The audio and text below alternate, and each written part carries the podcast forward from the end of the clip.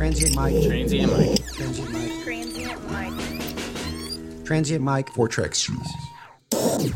All right, welcome again to the Transient Mic four track series. I'm your host, David Ventura Garcia. I'm so glad to be here again.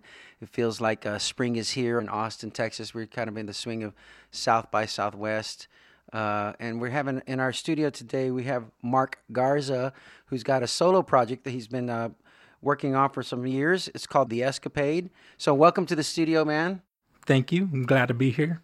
Well, we I know that you and Jeremy had the chance to lay it down in the studio, and we're going to play that song very very soon here. But tell me how you guys met. I know that you were coming from the Valley, right? Yeah, I'm coming from the Valley, South Texas. It's about five hours south of Austin. And I met Jeremy at work. That's the reason why I moved to Austin, started a new job. Jeremy worked there, and it was love at first sight. That, that's always a good thing, man, right? But if, for coming from the Valley, you already had your own gigs. You had everything going down there, right? It was yeah, all I've set been, up for I've been playing there for about it's it's been close to two years. I've been playing around the valley. I would come up to Austin every now and then, played in Corpus and different places. But um, yeah, I've been I had my own thing going for me down there, and I just decided to make this big move. And, and you know, let's talk about that scene a little bit because a lot of people don't think you say the Valley, you think the border, Texas. You're going to hear the conjunto and all these things, but it's not like that, man. There's all kinds of. I mean, well, Ah. primarily, if you don't hear conjunto, you're going to hear Metallica. You're going to hear No, like, yeah. Iron Maiden, but because I'm from Corpus Christi originally, Yeah. right? So we we know that. But there's there's those kinds of genres. But what else is there? What yeah, you there's a great music scene in the valley. There's a mix of several different things. You know, you got a lot of punk, punk rock. There's a lot of uh, there's a lot of metal. There's a pretty good metal scene down there. There's and there's a variety of different things. I mean, I I, I play blues, folk, rock. And I fit in pretty well because a lot of shows they do like mixed genres or they do, um, you know, like they don't really focus on just one genre the majority of the time, but you also can find a lot of those one genre shows like all punk rock or all metal, but there are several mixed ones and you also have like a lot of experimental kind of, you know, prog rock and math rock, indie indie rock and stuff like that. There's a lot of cool stuff going down there and it's getting a lot bigger. Yeah, well, definitely. I mean, there's also some of that. Bo- there's a border hybrid like like Calexico, right? There's that that kind of stuff. I don't know if they do that there, but you know, we have Brownout here and Grupo Fantasma. I mean, you can probably find those kind of things like that too. Yeah, for sure. They're different scenes, but you can definitely find that kind of stuff down there as well. Well, it, and when you collect collectively when the Rio Grande Valley, it's just a huge piece of, of, of you know of, of the land that occupies quite a big population crosses both borders. So you can you can pretty much find anything you can do anything you can you know it's superfluous right? You just back and forth and back and forth and that, that- i think that's pretty cool. But at the same time it can be dangerous in that aspect in the sense that you don't know what you're going to get into sometimes you know yeah, that could be a possibility, and but pretty safe the most of the time. You know, it's it's it's my hometown, so I feel pretty safe, and I, I'm sure somebody coming from the outside might feel a little bit different about that. But it's definitely a great place.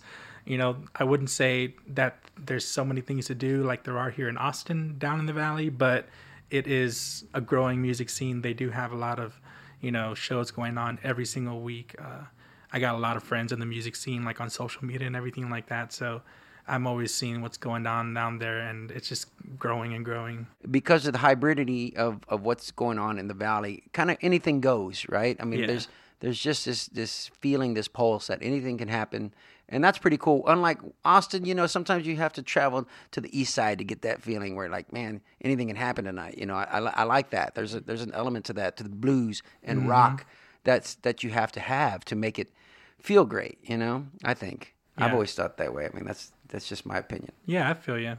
I like that word you use, hybridity. and I don't know if I'm using it right, right? But it, it works, and we, all, we know what you're saying. but yeah, so so let's uh we're gonna listen to the song and it's called "If You Care to Love," and then we're gonna talk about uh the creation of this song and how you guys put it together in the studio for us. For sure.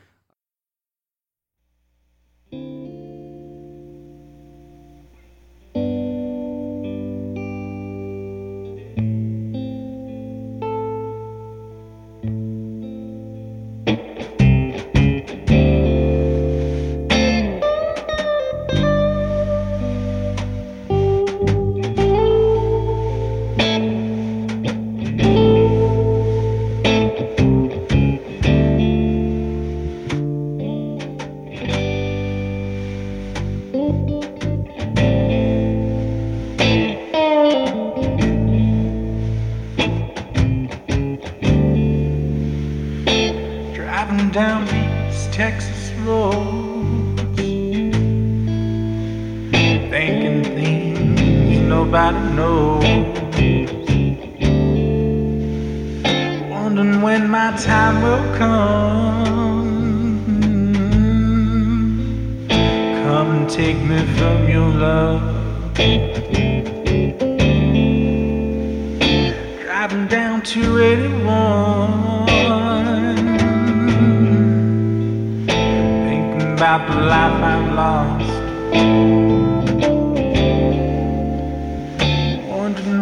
Time will come. Come take us one by one. If you care to love, you better show it. You better show it.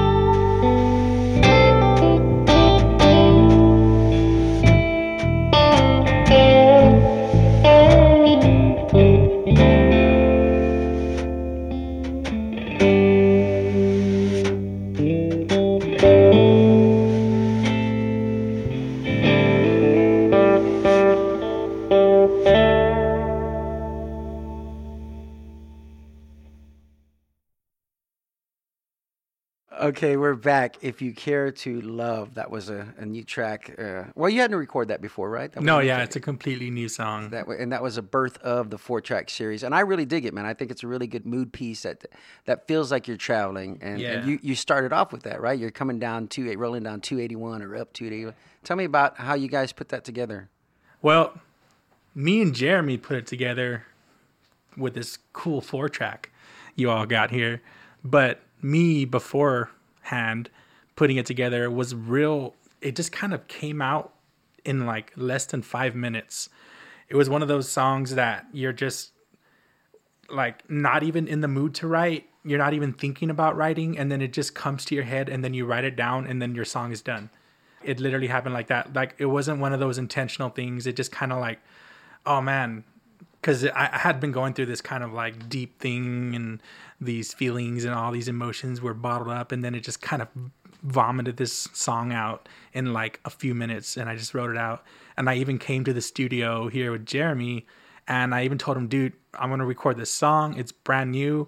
I've only played it like once in my room with an acoustic guitar, and it's not finished. And he's like, "Let's do it, man." That's good, and that's and that's what we that's what we encourage here is to definitely experiment, lay it down, and let's see what you got because that is that is a case of what happens when you're. I mean, sometimes they come that easy, right? I've read about that. It can it can come that easy, right? This song was written in five minutes, and then this song takes five weeks, five years. But you know, I, I'm glad that you guys chose that song, and I'm glad you had that excitedness to come in here and, and lay that down because I think I think it really expresses emotionally there's something you can you can feel as there's something going on uh, like you said whether you care to share it with that personally or the listener gets oh, to Oh, yeah. fill in whatever they're going through personally right Yeah. but i feel that you know and then it's supported by by that strat some of the strat licks and the bass right you play that's a Yeah, yeah I fa- it's it's a little American standard strat I play, and Jeremy laid down some sweet bass tracks on top of it, and it all just fell together. But yeah, I mean, I would love to share some of the you know personal meanings of that song to me, and just see how it can reflect upon you all or other people that listen to it.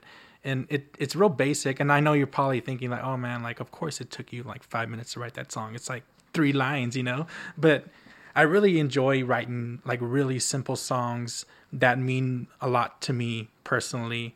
Um, in this one in particular, I'm just I'm talking like in the chorus. I'm saying if you care to love, then you better show it. Um, if you care to take my hand, you better hold it. If you care to um, take my life, you know, you better own it. And I'm kind of talking to three different people in this song, and I'm talking to, you know, my previous relationship. I'm talking to God, which I kind of like. I, I felt way off track in my relationship with God from from the past that I used to go to church and all that stuff. And then I'm talking to like my future, you know, person that I'm gonna meet one day. And I'm telling all three of those people, if you care to love, you know, you better show it. In my previous marriage, I didn't, and I couldn't do that, and it ultimately, you know, ended in, you know, a divorce. Um, and and to God, and telling if you care to love, you better show it, because I haven't seen it myself, which is why I fell off track.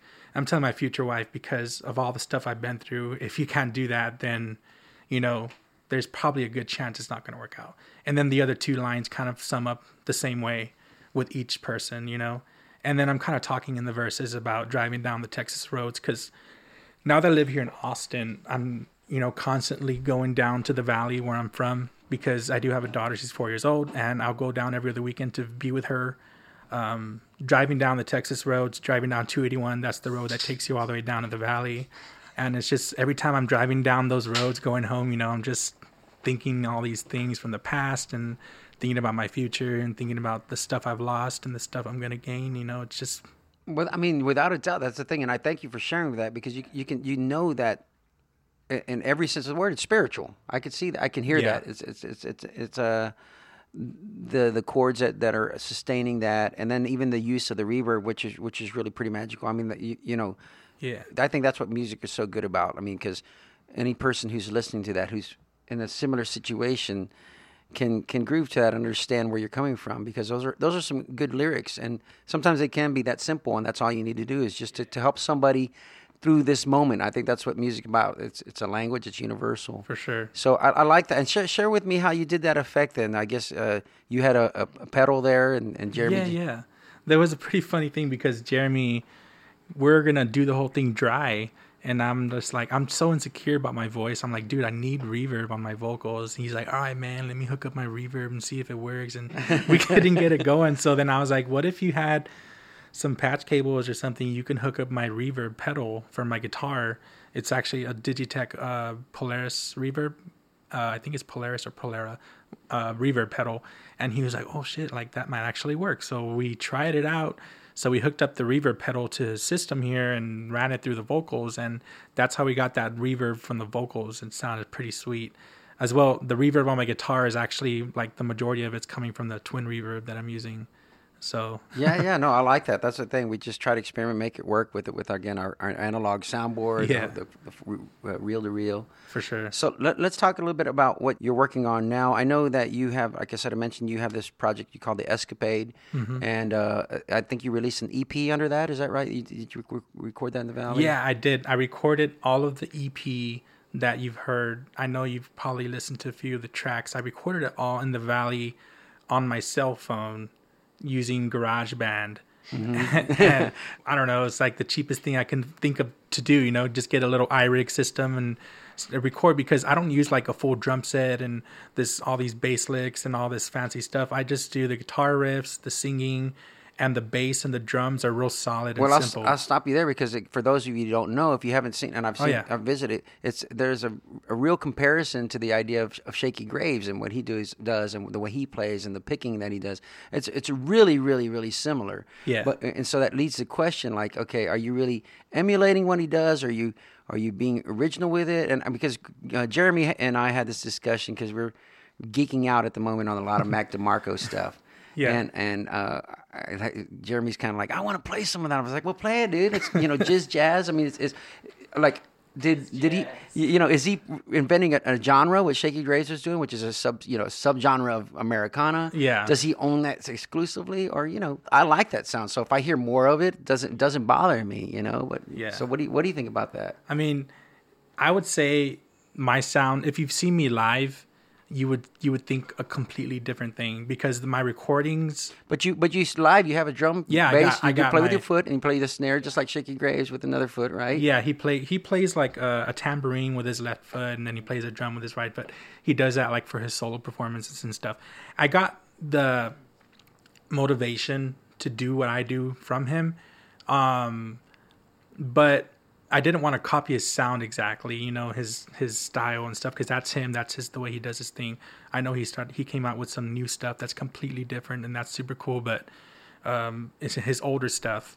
Um, he had a very particular sound, but I wanted to harness that idea of you know playing by myself um, and trying to be as full sounding as I could. So I didn't use a tambourine, I used a snare drum and I used a full size bass drum and I'm doing it in front of me and I'm getting them like I'm slapping those things like as hard as I can to get like a real stomping sound. And I would say my sound is more of like a cross between like Shakey Graves meets like Jimi Hendrix or Stevie Ray Vaughan or something. Yeah, I mean, I, I can hear that. I mean, like you said, now that I didn't know that you recorded on the iPhone. That's Yeah. That's another reason to get you back in the studio and play some of that For sure. and, and so that the listeners can get another sound because it's completely different, right? Yeah, And- yeah. and- but it still has that blues bass, still has some of that rock, like you're saying, and and and it, it and, and it really made you work on your guitar skills, right? Listen to Shakey Graves and some of those other influences. Because Definitely. I know one, one time we talked, and you said your your dad used to spin a lot of Jimi and who else, and you were yeah, kind of- he used to listen to a lot of CCR, The Doors, and all those different, you know, rock and roll bands from the '60s and everything like that. So I got a lot of influence from, you know, those sounds and those styles of playing and everything like that. I- I Did he play say. too? Uh, No, actually, my dad did not play. My mom doesn't play any instruments. um, the only family that's kind of musically inclined is probably like a few of my uncles. They play, you know, guitar, keyboard back in the day, but not so much anymore. You know, it's not really a, a thing in the family. Well, you know, thinking about what we were saying, we like. To, I, I always like to drop names in terms of bands that I like to listen Yeah. to because I mean, now, now you- you're being Latino Garza, I'm Garcia. Yeah. Right. I mean, you haven't mentioned Los Lobos, man, but when you throw that down, that's that's some serious blues going back to L.A. I- but maybe I'm showing my age too, but I, I just I feel like uh, how much of how much of uh, your Latino heritage plays some of that, if, if any. I mean, in, in what you're doing. It's probably an embarrassment to the Latino heritage, but I don't really have much of an influence or never really listened to much Latino music or Mexican American or any conjuntos or no norteño music or anything like that. I never really had that influence. I guess maybe because my family never really listened to that kind of music either. My dad was more like a rock and roll kind of guy. That's So, cool. Yeah, That, exactly. I mean, that, you don't. The, the answer is either or, right? That's Yeah. what's cool. I mean, because I do hear that that somebody maybe you should listen to is like Los Lobos, just because they did it so right.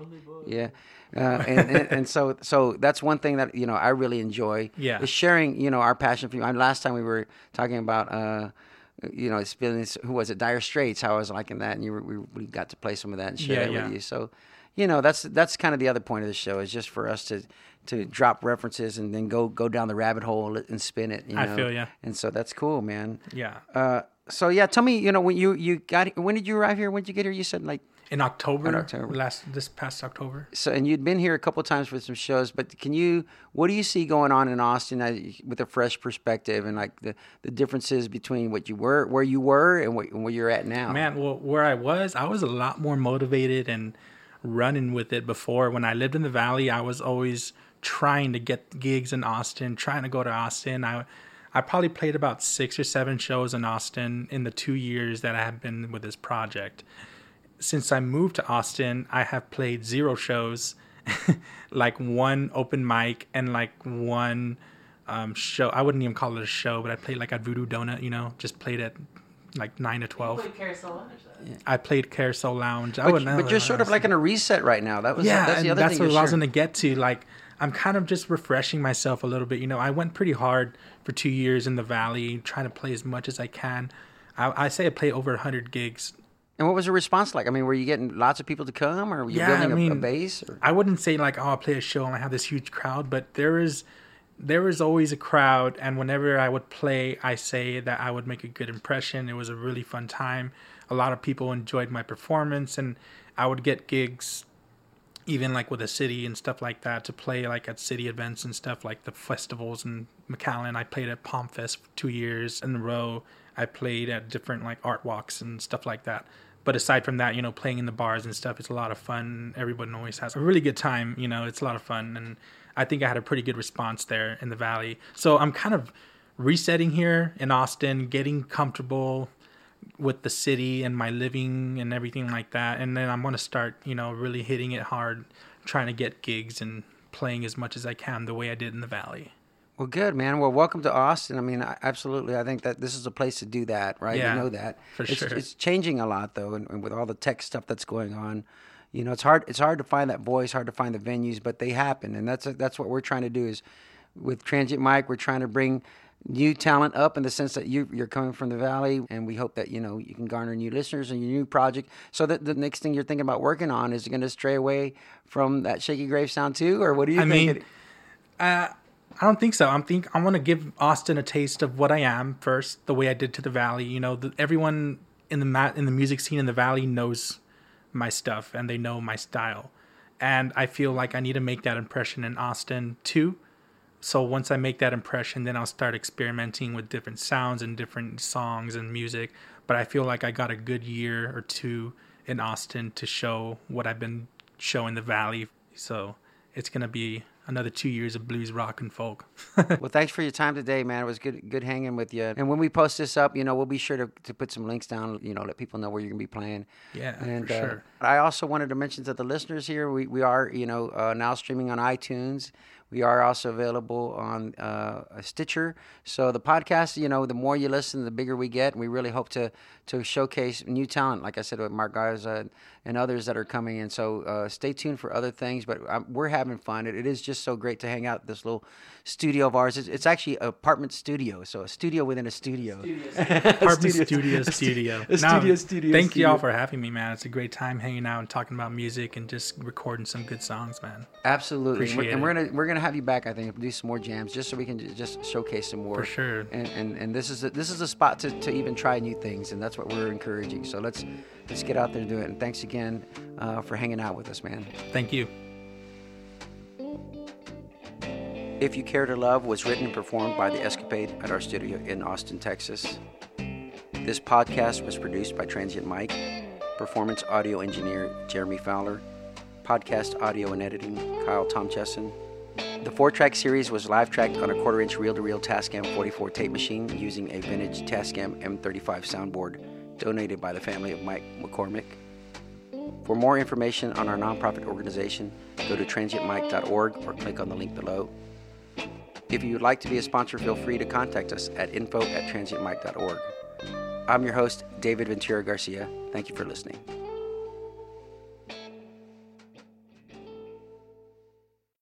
Get yourself a tape machine, you moron.